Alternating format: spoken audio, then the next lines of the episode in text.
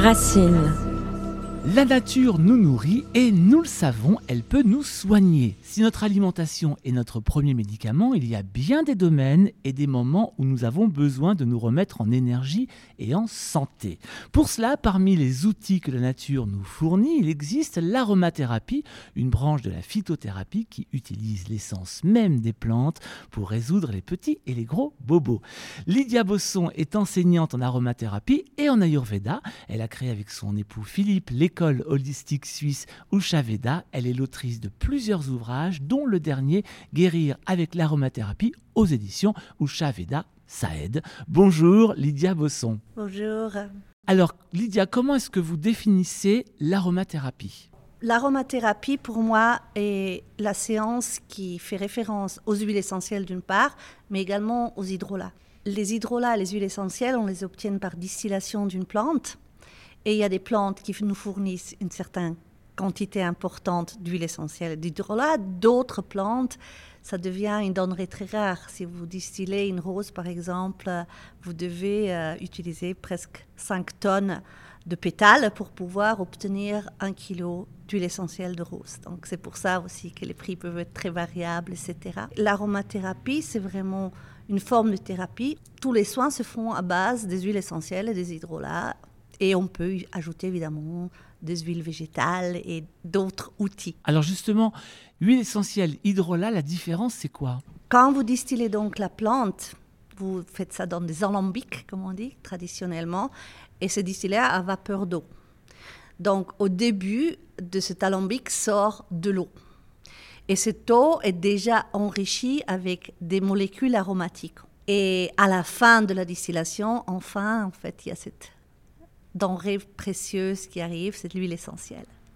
Mais on peut dire que la dernière eau de la distillation est déjà plus enrichie avec des molécules aromatiques et un hydrolat de bonne qualité va peut-être faire plusieurs fois le passage en fait de cette distillation, ce qui veut dire l'hydrolat en soi est déjà un produit plus écologique parce que ça veut il dire. est plus distillé que l'huile essentielle, l'hydrolat, c'est ça, ça La quantité est beaucoup plus importante. Ça veut dire, euh, vous allez.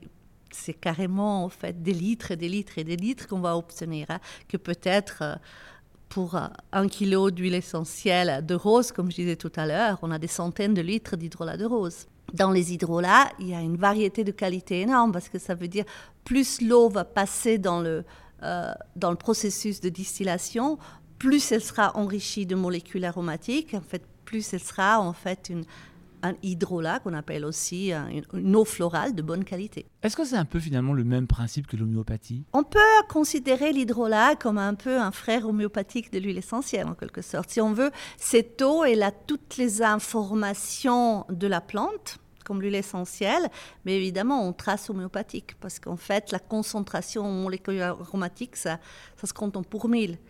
Pourtant, l'effet est là, parce que ça nous donne une information en notre corps. Et puis ce qu'il ne faut pas oublier, notre corps, il est composé de, de 70 à 80% d'eau.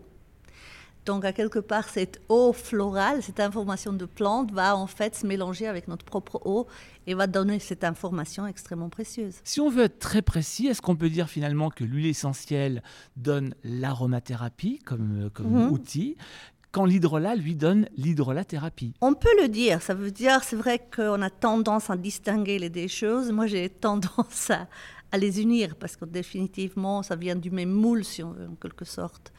Et euh, combiner les deux est vraiment quelque chose d'extrêmement euh, puissant, efficace dans la thérapie. Ça veut dire, ça c'est vraiment l'observation qui me permet de dire ça. Parce que très souvent, par exemple, utiliser des huiles essentielles par voie orale peut s'avérer vraiment difficile, délicat. Voilà, il y a beaucoup de précautions à prendre, il y a des mesures de sécurité. Ça peut s'avérer comme dangereux dans certains cas. Que prendre des hydrolats par voie interne, dans la majorité des cas, ça veut dire vous le faites en toute sécurité, donc il n'y a pas de problème. Et très souvent, ce qu'on peut voir, les thérapeutes en fait qui sont euh, qui ont maintenant beaucoup d'expérience aussi, certains d'entre eux, ce qu'ils font très souvent, ils donnent l'hydrolat par voie interne et l'huile essentielle par voie cutanée, par voie olfactive, voilà. Alors on va tout décrire ensemble. On sait qu'aujourd'hui on peut se procurer très facilement de l'huile essentielle. Est-ce que la qualité de l'huile essentielle est importante et est-ce que toutes les huiles se valent? C'est primordial la qualité. Et ça aussi, je l'ai observé très souvent. Et ça m'est eu arrivé dans les cours euh, des, étudiants qui nous demandent en fait une recette pour une pathologie, un trouble, etc. Et on leur donne en fait peut-être des, formules euh, qui ont bien fait leurs preuves. Et puis ils disent ça marche pas, ça marche pas, jusqu'à qu'on découvre qu'en fait ils ont utilisé des huiles essentielles qui sont juste de mauvaise qualité. Alors comment est-ce qu'on fait pour choisir une bonne huile essentielle? Et c'est une très bonne question parce que ça veut dire, c'est vrai, pour euh, monsieur tout le monde, c'est pas évident à choisir, parce qu'on ne sait pas, tout le monde n'est pas expert du domaine. Néanmoins, il y a certains critères. Donc, euh, je récite la rose. Ça veut dire, imaginez que vous avez besoin de 5 tonnes de pétales pour produire un litre. Le prix est un critère. Euh, vous ne pouvez pas après vendre 10 millilitres à 10 euros. C'est impossible. Donc, une huile essentielle peu chère, c'est déjà c'est déjà c'est déjà un souci parce que ça veut dire quelque part il y a quelque chose qui joue pas et puis les falsifications ils sont très nombreux parce que ça veut dire aujourd'hui on peut le dire très clairement euh, la quantité d'huile essentielle euh, sur le marché mondial je parle mondial pas juste la France ou l'Europe qui est vendue est peut-être dix fois supérieure à la quantité produite. Donc il y en a quand même beaucoup beaucoup beaucoup de des huiles essentielles qui ne sont pas des huiles essentielles, qui sont faites de substances de parfumerie euh, synthétiques, etc., ou certaines substances rallongées. Après, ce n'est pas uniquement ça qui est, un critère. Regardez, c'est un peu comme un, bon vin. Euh, vous pouvez avoir un vin, le litre à 3 euros, et vous pouvez voir un, grand cru. Alors, comment choisir? Eh ben, C'est vrai que l'outil reste quand même le nez dans le cas de, de l'aromathérapie. Et malheureusement, ceux qui n'ont pas l'habitude, ils vont pas avoir, ils vont pas sentir la différence au niveau olfactif, mais je dirais, il faut toujours s'adresser à quelqu'un qu'on ressent comme expert du domaine. Parce que justement, la différence se sent. Oui, très souvent, oui, mais pour l'expert. j'ai fait des tests dans mes cours. Ça veut dire, au moment donné, j'étais un peu naïf. Je pensais, si je fais sentir à quelqu'un un pain sylvestre synthétique et un pain sylvestre naturel, il va évidemment choisir le pain sylvestre naturel. En tout cas, il fera la différence. Voilà. Ils ont fait la différence, mais ils préféraient le synthétique. On est tellement formaté par les odeurs synthétiques, par les produits de nettoyage, par les produits cosmétiques, par les, par les shampoings, par les gels douche, etc., c'est que notre nez ne reconnaît plus le naturel, en fait, comme à privilégier. Mhm. Parce qu'on est trop habitué au, synthétique. Par contre, ce que j'ai vu, des gens qui ont l'habitude d'utiliser des huiles essentielles de qualité, qui sont vraiment pures, qui sont vraiment naturelles, effectivement, avec le temps, ils supportent plus les parfums de synthèse. Donc eux, ils vont aller euh, dans l'autre direction. Une huile essentielle de synthèse va avoir des propriétés extrêmement moindres ou aucune propriété? Probablement aucune, ou même nocif ou toxique. Hein. C'est une pollution, hein. ça veut dire, euh, ça peut être des perdures. Il y a eu des fois des, des messages euh, qui ont été véhiculés dans les médias. Attention, il ne faut pas utiliser l'huile essentielle telle et quelle, parce que perturbateur endocrinien, etc. Et quand on va aux sources de l'information, on voit que en fait, les tests ont été faits sur des huiles essentielles qui ne sont pas dignes de ce nom. Voilà. Si on prend du naturel, on risque a priori pas grand-chose. Non, sauf que si c'est des huiles essentielles qui ont un impact hormonal, mais à ce moment-là, on le sait. On sait lesquelles c'est. Parce qu'on euh, on en parlera, mais il faut rappeler qu'on ne fait pas ce travail, l'aromathérapie, on ne le fait pas tout seul, on ne s'auto-soigne pas. Non, il y a des, des, des conseils qu'on peut, donner aux novices, ça veut dire il y a des conseils quotidiens qui, qui vont tout à fait euh, peut-être adopté par tout le monde. Ça, c'est pas... Mais il y a des précautions à prendre, tout simplement. C'est pour ça que j'ai dit, quand on achète une huile essentielle, c'est important de s'adresser à une personne qui est professionnelle du domaine et qu'on sent en fait qu'elle a cette connaissance et qu'elle peut nous guider de manière correcte. Donc là, on parlait d'huile essentielle naturelle ou synthétique. Il y a des paramètres, ceci dit, à connaître avant de choisir une bonne huile essentielle. Mm. Vous parlez par exemple de la partie des plantes distillées. Elle Oui. peut différer suivant des qualités d'huile essentielle. Ça, c'est une. Alors, ce qui, ce qui veut dire, selon la partie de la plante, elle ne va pas produire les mêmes molécules euh, aromatiques. Et donc avoir les mêmes propriétés. Et pour le ce coup. qui veut dire pas les mêmes propriétés et pas les mêmes indications, tout simplement. Vous prenez par exemple un agrume, euh, un oranger. Euh, si vous prenez le zeste, bah, le zeste, il est surtout riche en, une substance qui s'appelle limonène, typique de tous les zestes d'agrumes, qui a un effet très digestif, qui travaille en fait pour stimuler les fonctions hépatiques et pancréatiques. Euh, mais le zeste, il va être phototoxique, ce qui veut dire que vous ne pouvez pas l'appliquer sur la peau et vous exposer au soleil après parce que vous risquez d'avoir de mauvaises surprises. hein.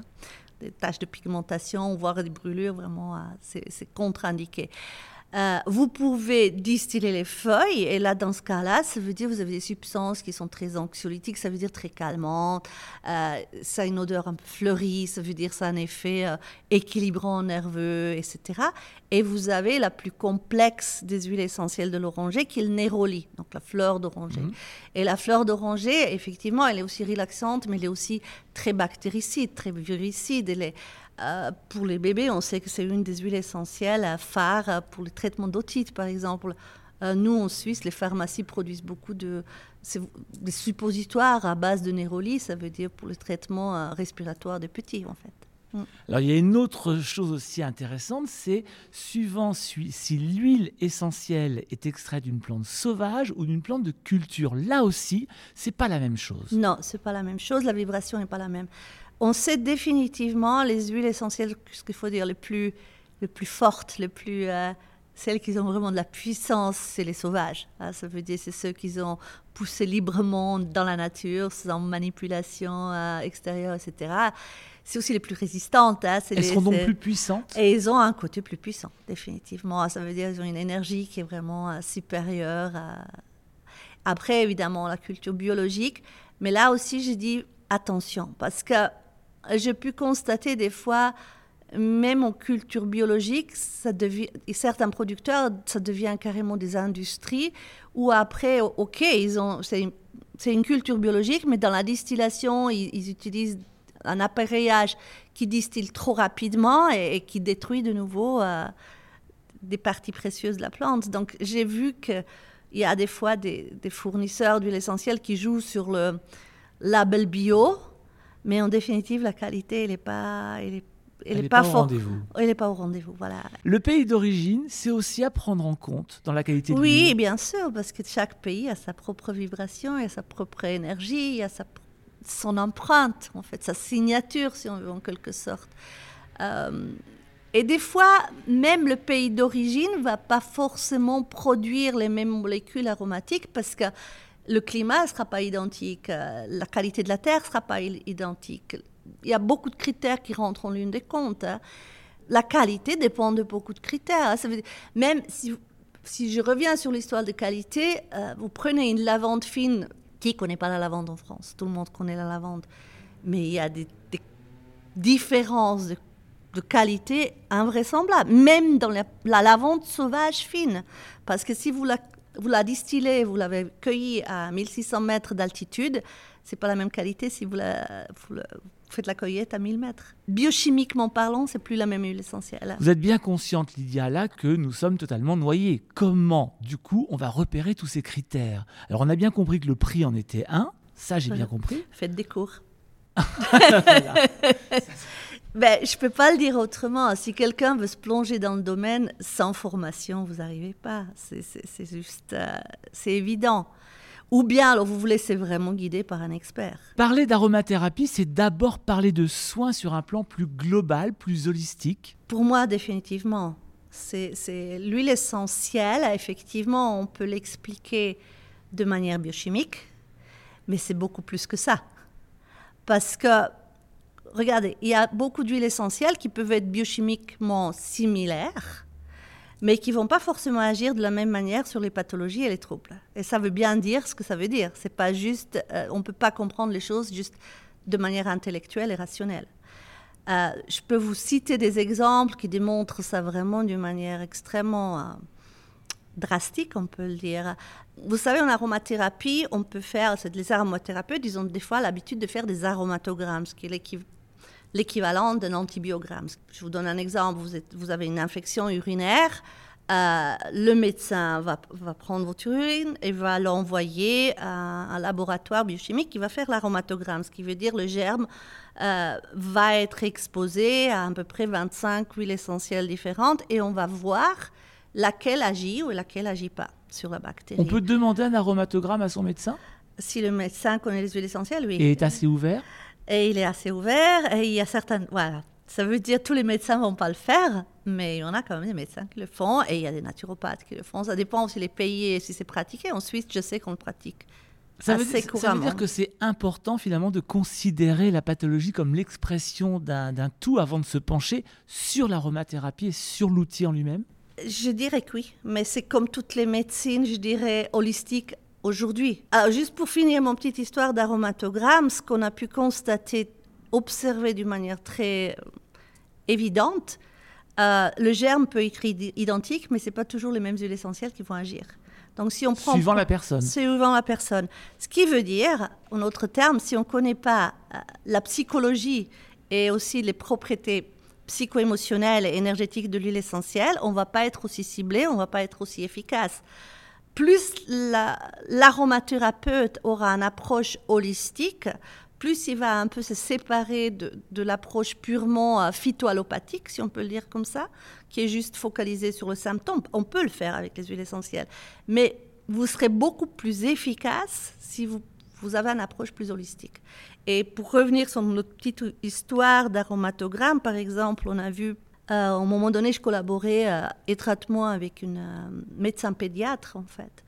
Et elle avait fait un aromatogramme euh, sur une petite fille de 11 ans qui, à peu près régulièrement, une fois par mois, elle, faisait une, une, cystite. La mère, euh, elle en avait un peu euh, marre de lui donner des antibiotiques, donc là, elle est allée voir cette médecin qui, était un peu, avait une approche un peu différente. Et on avait vu dans l'aromatogramme que l'huile essentielle qui agissait de manière plus plus fulgurante, en fait, celle, celle qui, qui tue carrément le germe instantanément, en fait. Dans l'aromatogramme, si l'huile essentielle agit un petit peu, euh, on le mettait une croix, euh, si elle agissait moyennement, trois croix, et si elle agissait vraiment euh, complètement, c'était cinq croix. Et l'huile essentielle qui avait cinq croix, c'était la palmarosa. Or que le palmarosa, ok, il est bactéricide, virucide et fongicide, mais c'est pas forcément l'huile essentielle qui agit chaque fois. Et, euh, le palmarosa, énergétiquement, on, considère que c'est une huile essentielle qui agit pour quelqu'un qui culpabilise. Et, la pédiatre voulait savoir pourquoi cette petite fille euh, culpabilisait. Ce qu'il faut savoir, euh, à l'époque, la pédiatre me faisait, il y avait, à l'époque, il n'y avait pas encore Internet, elle me faisait le fax des résultats de l'aromatogramme. Moi, je regardais l'aromatogramme et, euh, et, je vois le résultat et je vois cette palmarosa qui agit fort. Et je dis, mais la petite fille, elle doit culpabiliser. Puis la pédiatre. Oui, parce qu'il y, a une information émotionnelle. Voilà, exactement, une information émotionnelle très forte. Et je dis, euh, et la pédiatre me dit, je ne sais pas, mais je veux poser la question à la maman. Et ce qui s'est avéré, c'est que la petite fille, les cystites, elle les faisait d'habitude le lundi. Quand elle revenait du week-end de son papa, les parents étaient séparés. Et en fait, elle culpabilisait de laisser sa maman seule le week-end. Et cette culpabilité lui a amené chaque fois cette cystite. Et c'est intéressant parce que la pédiatre, ça lui a permis de donner aussi des suggestions à la maman. La maman, elle avait une information pour savoir comment faire pour que sa fille ne culpabilise plus. Donc, c'est une approche très différente que si vous donnez juste un bactéricide, virucide et fongicide à la petite fille. Ça veut dire que finalement, quand on va travailler en aromathérapie, on va plus soigner l'émotion de base que le mal euh, physique? Je dirais on va à la source. Et des fois, les huiles essentielles, ils, travaillent même où nous, on ignore, en fait. C'est-à-dire que vous, vous, êtes encore surprise, vous, par l'action de Je reste émerveillée. C'est super. Vous parlez de la sensualité du remède. Qu'est-ce que ça veut dire exactement? Est-ce que les cinq sens sont le premier outil de l'aromathérapie avant même l'huile essentielle? Je pense que l'aromathérapie est la thérapie la plus sensuelle qui existe. Parce qu'elle touche tous les sens. Ça veut dire... D'ailleurs, là aussi, je peux dire, il y a, il y a des... No des aspects culturels qui interviennent. C'est pour ça aussi c'est une thérapie qui qui va être plus populaire euh, dans un environnement où, où, la sensualité est plus prise en considération. Voilà, ça veut dire une, une population qui, qui va savourer un bon, bon remède, un, un bon plat, qui, qui va peut-être aussi profiter d'un climat, sentir l'air. C'est vraiment sensuel, en fait, comme thérapie. Est-ce qu'on peut parler finalement d'un dialogue entre l'homme et la plante? Oui, définitivement. On peut même aller beaucoup plus loin. On sait que les temps, ils sont ce qu'ils sont. L'aromathérapie, d'une part, les huiles essentielles sont distillées depuis des siècles, mais pourquoi la nature nous a amené ces dernières décennies de produire autant d'huiles essentielles? On peut dire c'est l'homme qui a décidé, je ne suis pas convaincue. Je pense que c'est vraiment une manifestation même de la nature. On a besoin aujourd'hui de ça. Alors pour vous, parmi les, les, points d'action de l'aromathérapie, on parle en premier lieu du système nerveux central. C'est vraiment le plus sensible, le plus réceptif Le système nerveux central, définitivement, rentre en ligne de compte, mais après on a aussi le système endocrinien parce qu'il y a aussi un, beaucoup... Ça va travailler sur notre système hormonal souvent, bon, il y a des plantes qui ont carrément un effet œstrogène-like, ou cortisone-like, ou testostérone-like, etc. Ça, oui, mais de manière générale, on peut dire il y a, il y a un équilibrant au niveau euh, endocrinien. Ça travaille sur euh, le système immunitaire, évidemment. Je pense sur tous les systèmes, ça travaille. Et je, dis de nouveau, je crois que c'est pas vous avez dit avant, mon background est beaucoup aussi l'Ayurveda et une des plus grandes leçons que j'ai appris en Ayurveda, ça veut dire que tu dois prendre au sérieux la plante comme elle se manifeste à toi à un certain moment. Et je ne pensais pas un hasard que les dernières décennies nous ont fait cadeau de toute cette masse d'huile essentielle et d'hydrolat qui sont apparus sur le marché. C'est parce qu'on a aujourd'hui besoin de ça. Et puis il y a donc les chakras. Alors, les chakras, oui. ils sont sept. Comment justement ils vont être réceptifs aux huiles essentielles, les chakras? Ce que vous devez savoir, c'est que dans toutes les traditions, on parle de centre énergétique. En fait, moi, je parle de chakra parce que je suis formatée par l'Ayurveda. Mais vous avez dans la tradition hébreu les centres énergétiques, vous avez chez les Coréens, euh, vous avez les points d'acupuncture en, médecine chinoise. Euh, toutes les approches euh, thérapeutiques traditionnelles distinguent des centres énergétiques. Alors, les chakras, si on veut, c'est les sept centres énergétiques euh, principaux en Ayurveda.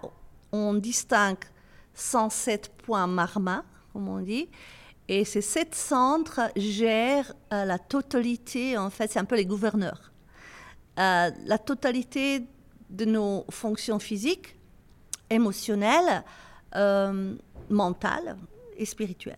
Et ce qui m'a beaucoup appris l'Ayurveda, c'était vraiment à, apprendre à communiquer avec la plante et à prendre en considération les bioénergies qui règnent cette planète, en fait.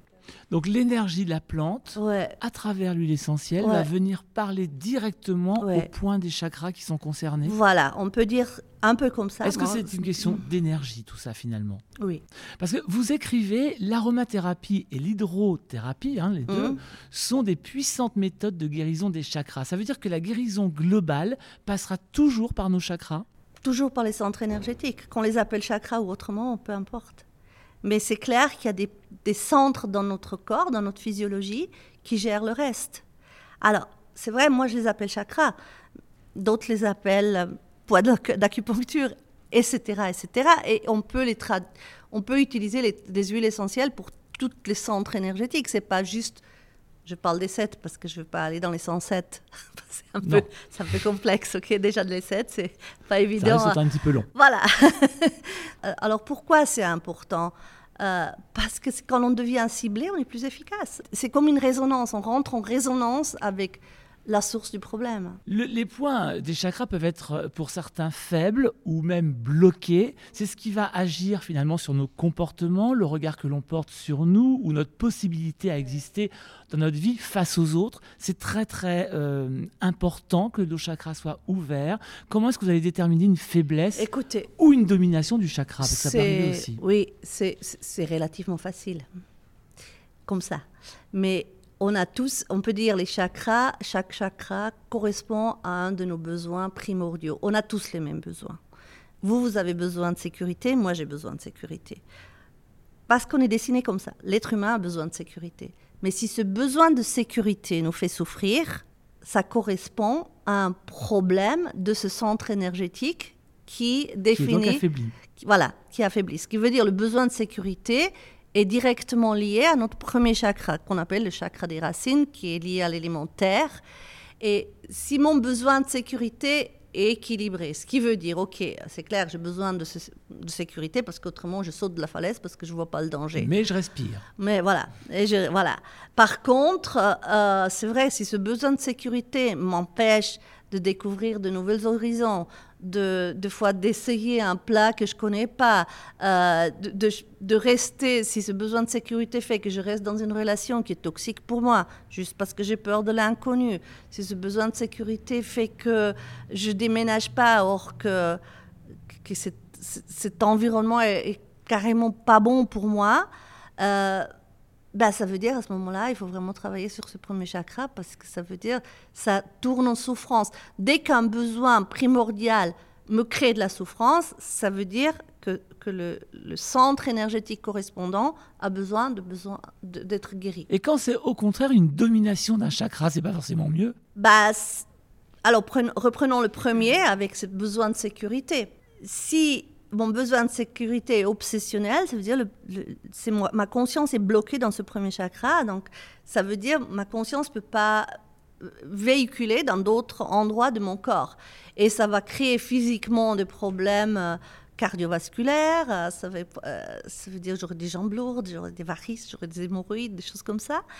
par contre, si je suis quelqu'un qui prend des risques inutiles, je suis un chauffeur en voiture, je, dépasse les limites tout le temps. Hein, je veux dire, je respecte justement aucune consigne de sécurité, ben, ça veut dire qu'il est faible. Et c'est à partir de là, justement, que l'huile essentielle et son pouvoir sur l'émotion va travailler sur le chakra. On peut le dire comme ça? On peut le dire comme ça, et qu'ils ont la majorité. Et ça, c'est la bonne nouvelle. On n'a pas trop besoin de soucier souvent hein, si ça va l'activer ou si ça va l'affaiblir. Très souvent, en fait, il a un effet équilibrant.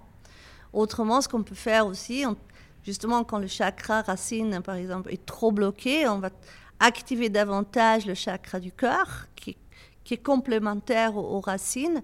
Et en l'activant, ben, ça veut dire, ça allège un peu cette, densité. C'est une histoire de densité, on peut le dire. Un blocage, ça veut dire quoi? C'est qu'il y a trop d'énergie dans cet endroit et que, en fait, ça, ne circule plus. Ça veut ou pas assez. Ou pas assez. Alors, il y a deux grandes voies, on en a parlé tout à l'heure, pour le passage des huiles essentielles en aromathérapie. C'est la voie orale, euh, pardon, olfactive, donc l'odeur, et la voie cutanée, la peau. Pourquoi ces deux chemins sont-ils si puissants Et qu'est-ce qu'il y a de différent entre la peau et l'odeur? L'odeur, ça veut dire l'olfactif pour moi reste au niveau énergétique peut-être la voie la plus, la, plus la plus, puissante, la plus forte en fait. Dans, Parce que quand vous respirez, ce qu'il faut, faut, savoir, quand vous respirez une odeur, ça va d'une part directement dans le système limbique. Le système limbique, c'est un peu euh, euh, notre banque de données. c'est là où il y a tout, tout, ce qui est enregistré de nos émotions, nos expériences, etc. Donc ça va travailler là-dessus. D'autre part, et ça c'est des études scientifiques qui ont été faites, on sait que respirer les huiles essentielles peut changer instantanément nos ondes cérébrales. On sait aujourd'hui que quand, quand, on est dans un mode fonctionnel, comme maintenant, euh, on est dans des ondes bêta, d'accord? Par contre, si on est dans un mode de stress, ça veut dire euh, frustration, colère, euh, haine, tristesse, euh, peur, là, on va dans des ondes bêta supérieures. La problématique, c'est que tant qu'on est dans les ondes bêta, on ne peut rien changer.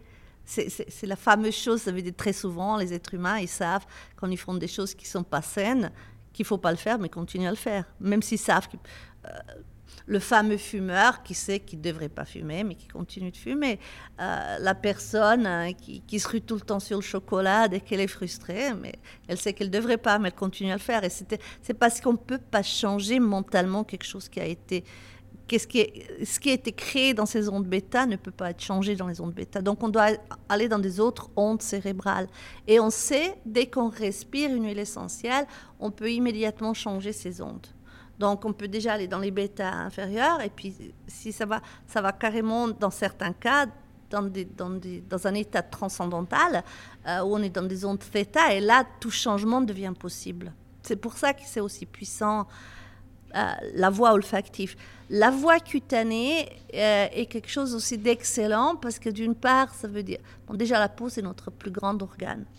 En Ayurveda, aucune, le traitement le plus important reste le massage c'est juste quelque chose de, millénaire comme ça. Donc là, vous associez le bienfait du toucher avec le bienfait de la plante, en fait. Alors, on peut utiliser bah, le massage, effectivement, c'est quelque chose de magnifique, mais aussi localement, il y a des endroits, de nouveau, euh, vous frictionnez euh, des huiles essentielles. Euh, pour avoir un impact sur le voie respiratoire, vous le frictionnez l'intérieur des bras, qui est méridien du poumon, méridien du, du cœur et vous avez un impact direct sur les voies respiratoires. Donc c'est vrai que c'est, ça peut être extrêmement efficace. Vous êtes favorable aux diffuseurs de, de parfums, d'huile essentielle? Oui, absolument. Parce que quand on parle de respirer une huile, on ne sait pas, respirer dans une pièce, on est d'accord, on la respire de près. Oui, mais de près, ouais. Moi j'aime beaucoup la diffusion. Après, si on veut être plus efficace, plus ciblé, euh, le mieux c'est humer un flacon à yeux fermés. Pourquoi? Parce que quand vous fermez les yeux automatiquement, vous vous détachez de l'intellect et du mental.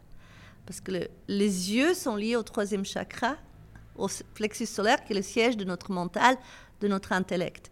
Donc si on veut que notre conscience va se promener ailleurs que dans, notre intellect, ou notre ego aussi, on ferme les yeux. Voilà, on ferme les yeux.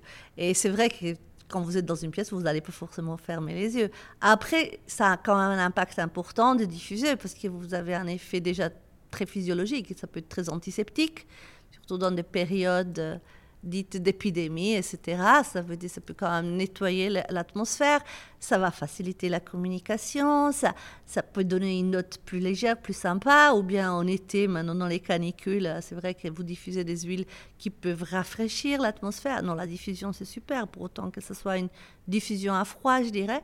Mais, euh, mais, si on veut travailler de manière ciblée, de nouveau, euh, c'est mieux avec les yeux fermés. Alors il y a aussi bien sûr la voix orale, donc par la bouche. Et là, il y a beaucoup de précautions à prendre. Vous en, touchez mmh. deux mots en, début d'interview. De, Alors, dans quel type de cas est-ce qu'on va absorber l'huile essentielle ou l'hydrolat? Alors, dans la mesure du possible, comme je disais tout à l'heure, je, je, préfère souvent pour la voie interne les hydrolats parce que c'est plus facile à prendre déjà un. Et des fois, on croit, c'est parce que c'est plus homéopathique, plus les... mais c'est pas forcément moins efficace. C'est ça qu'il faut, avoir conscience. Des fois, les gens y croient, euh, l'huile essentielle c'est plus efficace que l'hydrolat. Non, c'est pas vrai. L'hydrolat peut être extrêmement efficace. Et ça, j'ai vu des fois avec des médecins qui ont traité euh, des personnes euh, avec un taux de cholestérol élevé, diabète. Des fois, les hydrolats peuvent être même plus efficaces que les huiles essentielles. Parce que dans les hydrolats, ok, c'est vrai, c'est une information similaire, mais des fois, vous avez aussi des molécules dedans, anti-inflammatoires, hydrosolubles, qui n'existent plus dans l'huile essentielle. Donc, quelque part, la biochimie de l'hydrolat, des fois, est presque plus complexe. De toute façon, dans la mesure du possible, on utilise les hydrolats euh, pour... Euh, pour tout ce qui est oral. Pour tout ce qui est oral. Après, des fois, dans des cas aigus, euh, dire une infection aiguë, on doit agir très vite parce qu'on sait que les bactéries se multiplient euh, vitesse grand V. Et là, on ne peut pas attendre. Et dans ce, dans ce cas-là, ça veut dire ponctuellement, on doit prendre des huiles essentielles. Euh, justement, je disais une pathologie aiguë, forte, ou justement aussi des douleurs des fois aiguës qui peuvent, juste pour avoir comme une piqûre, en fait, en quelque sorte. Est-ce qu'on peut dire que, quoi qu'il en soit, dans, dans, le domaine de l'oralité, pour l'aromathérapie, il faut vraiment consulter et savoir Voilà, ce qu'on fait et comment mm. on le fait? C'est vraiment mon opinion là-dessus. Particulièrement pour tout ce qui est oral. tout ce qui est oral, je le laisserai dans les mains des experts. Euh, après, bon, il y a des petits détails, ça veut dire qu'ils sont... Euh, ok, vous avez une indigestion, vous prenez une goutte d'huile essentielle de menthe, ok, c'est pas c'est pas un problème dans ce sens-là. Mais de manière générale, je dirais la prise orale à éviter si vous n'êtes pas expert du domaine. Petite parenthèse, qu'est-ce que vous pensez des personnes qui sont, euh, qui sont adeptes de la cuisine aux huiles essentielles? Est-ce que ça a un intérêt pour vous, en dehors du goût, puisque c'est aussi pour ça qu'on les utilise, mais on parle d'une cuisine thérapeutique. Vous en pensez quoi, Lydia? Je suis pas convaincue. Déjà, un, j'aime beaucoup les épices. Euh, je trouve les épices indispensables. de manière thérapeutique même, hein, ça veut dire... Euh, Quand on parle d'Ayurveda, particulièrement. Voilà, exactement. Et euh, ça veut dire, je dirais, le premier médicament reste l'aliment, donc c'est pas à vous que je crois que je dois le dire. Hein, c'est, c'est où l'aliment, c'est ou poison ou, ou médicament. Hippocrate disait la même chose. On parle d'Ayurveda, mais Hippocrate, il disait aujourd'hui... il, paraît que non. Hein. Si. Qu'on lui a prêté cette phrase qu'il n'a jamais dit. Je, ah, suis grec. À 50%. À 50%, mais je suis plus grec que n'importe quoi d'autre parce que j'ai quand même grandi en partie de ma vie aussi en Grèce. Donc voilà, ça veut dire, euh, je suis quand même restée très proche de ce pays. Euh, si vous allez, euh, ça veut dire n'importe quel grec va vous dire la même chose. Donc quelque part, c'est comme dans les gènes.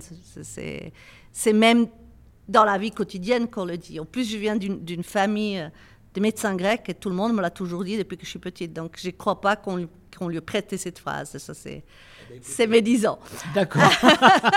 les huiles essentielles, à la cuisine, oui, c'est vrai, on peut donner un, arôme à quelque chose. Ça veut dire, euh, ok. Mais ça s'arrête là. Mais ça s'arrête là. Moi, je suis pas. Et des fois, je trouve l'huile essentielle, c'est vraiment une matière qui est précieuse.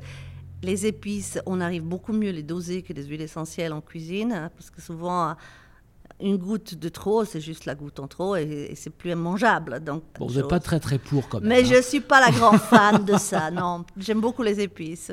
Alors, plus surprenant encore, il y a les voies rectales par lesquelles on peut faire passer l'huile essentielle. Alors pourquoi est-ce qu'on va administrer justement les huiles essentielles par la voie rectale? On l'utilise surtout beaucoup pour les pathologies respiratoires, parce que vous savez peut-être en médecine chinoise, le côlon et les poumons, ils ont un lien euh, direct. Et bon, ça c'est juste très pragmatiquement, j'ai pu constater et observer ça. C'est extrêmement efficace pour les voies respiratoires, les suppositoires aux huiles essentielles. Ça veut dire que vous avez une angine, une bronchite, euh, tout ce genre de problèmes. Ça, ça agit très vite et vous évitez justement le tube digestif parce que beaucoup d'huiles essentielles, comme je disais, ça peut être des fois, euh, surtout quand vous avez affaire à des pathologies infectieuses, vous devez des fois prendre une masse plus importante d'huile essentielle. Donc, euh, combiner la voie cutanée euh, et rectale peut vraiment s'avérer extrêmement efficace. Là, toujours en étant suivi par quelqu'un, par un professionnel. Lydia Bosson, je peux vous énerver un petit peu? Oui, énervez-moi. Les huiles essentielles dans le collimateur de la Commission européenne avec une menace d'interdiction, ça vous fait réagir? Oui, très fortement. C'est absurde. C'est pour moi, bon, parmi toutes les absurdités du monde contemporain, je pense que c'est vraiment complètement débile parce qu'on produit des huiles essentielles depuis des siècles. Ça nous a accompagnés depuis des générations et des générations. Et d'un coup, on veut mettre euh, des... On a déjà mis tellement de critères, de contrôles. Rien que l'histoire européenne. Vous savez, il n'y a rien de plus absurde que toutes ces lois. Parce que moi, j'enseigne comme dans différents pays. Imaginez-vous, en Italie, la verveine citronnée est interdite. Et on ne sait pas pourquoi. Parce que qu'est-ce qu'elle a, la verveine citronnée Déjà, c'est une huile essentielle relativement précieuse, parce qu'il faut 7 tonnes pour en faire un kilo, donc ça veut dire c'est quand même pas une huile essentielle. C'est rare, c'est pas quelque chose qui est donné à tout le monde. On a interdit tout ce qui est à base de verveine. je veux dire, c'est quoi En France, on a interdit les huiles essentielles parce que celles qui puissent produire de l'absinthe, ok, mais qui sont dans les pays voisins permise. Il est où la logique dans tout ça? Aux États-Unis, vous êtes aromathérapeute et vous devez signer un papier euh, que vous ne devez jamais utiliser euh, euh, de la Golterie, qui ici, n'importe qui l'utilise pour, pour, une quelconque inflammation. Donc il y a déjà chaque pays a sa vision là-dessus. Est-ce qu'il faudrait finalement interdire les huiles essentielles synthétiques, tout simplement? Ils ne pourront jamais avoir le contrôle. Qui va vous contrôler ça? Et pour eux, le synthétique n'est pas plus grave que le naturel. De toute façon, ceux qui font la loi ne connaissent pas la matière. Il faut être logique là-dessus. Vous voyez, ils ont interdit par exemple certaines huiles essentielles, or que biochimiquement, il existe d'autres qui sont permises. Il n'y a pas de logique. La dernière polémique concerne l'huile essentielle de lavande qui pourrait être considérée comme dangereuse. Vous l'avez entendu? La lavande fine, c'est une des huiles essentielles la mieux tolérée de toutes, parmi toutes les huiles essentielles. Donc, qu'est-ce qu'on veut? Et puis en plus, c'est une des huiles essentielles produites depuis le plus longtemps dans l'histoire de l'humanité. c'est absurde. Il n'y a pas, pas d'autre terme, en fait. Il y a quelque chose, ça tourne par rond. Et je ne vois pas quel lobby est derrière, je m'excuse de le dire comme ça, mais il y a quelque chose qui. En aucun cas, il y a une logique. S'il y avait une logique, je veux bien. Si on interdisait, par exemple, les huiles essentielles qui ont une substance qui. Il y a une molécule qui s'appelle thuione, qu'on trouve dans le thuya, qu'on trouve dans, euh, dans certaines armoises effectivement, qui est très neurotoxique, qui est très abortif. Ok, on peut dire, ok, on interdit les huiles essentielles euh, qui contiennent cette substance. Pourquoi pas? Même là, je trouve que c'est pas forcément nécessaire. Je suis pas, mais je pourrais comprendre une logique derrière. Mais dans l'heure actuelle, on confond tout et n'importe quoi. C'est ça la chose. Et, les gens qui prennent le sentiment que j'ai, presque la certitude, c'est que les gens qui prennent ce genre de décision ne connaissent pas la matière. De quoi on parle? On parle d'aromathérapie, justement. on parle d'un livre qui s'appelle Guérir avec l'aromathérapie. Alors, dans ce, quand je dis livre, je devrais dire encyclopédie même, parce qu'il est énorme.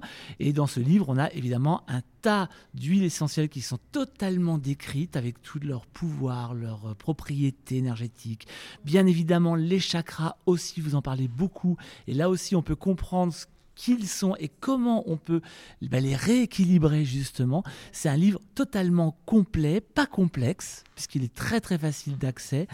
Il est signé de vous, Lydia Bosson, aux éditions Ushaveda. Merci beaucoup pour ce partage, c'était un vrai bonheur. Merci à vous. À bientôt. à bientôt.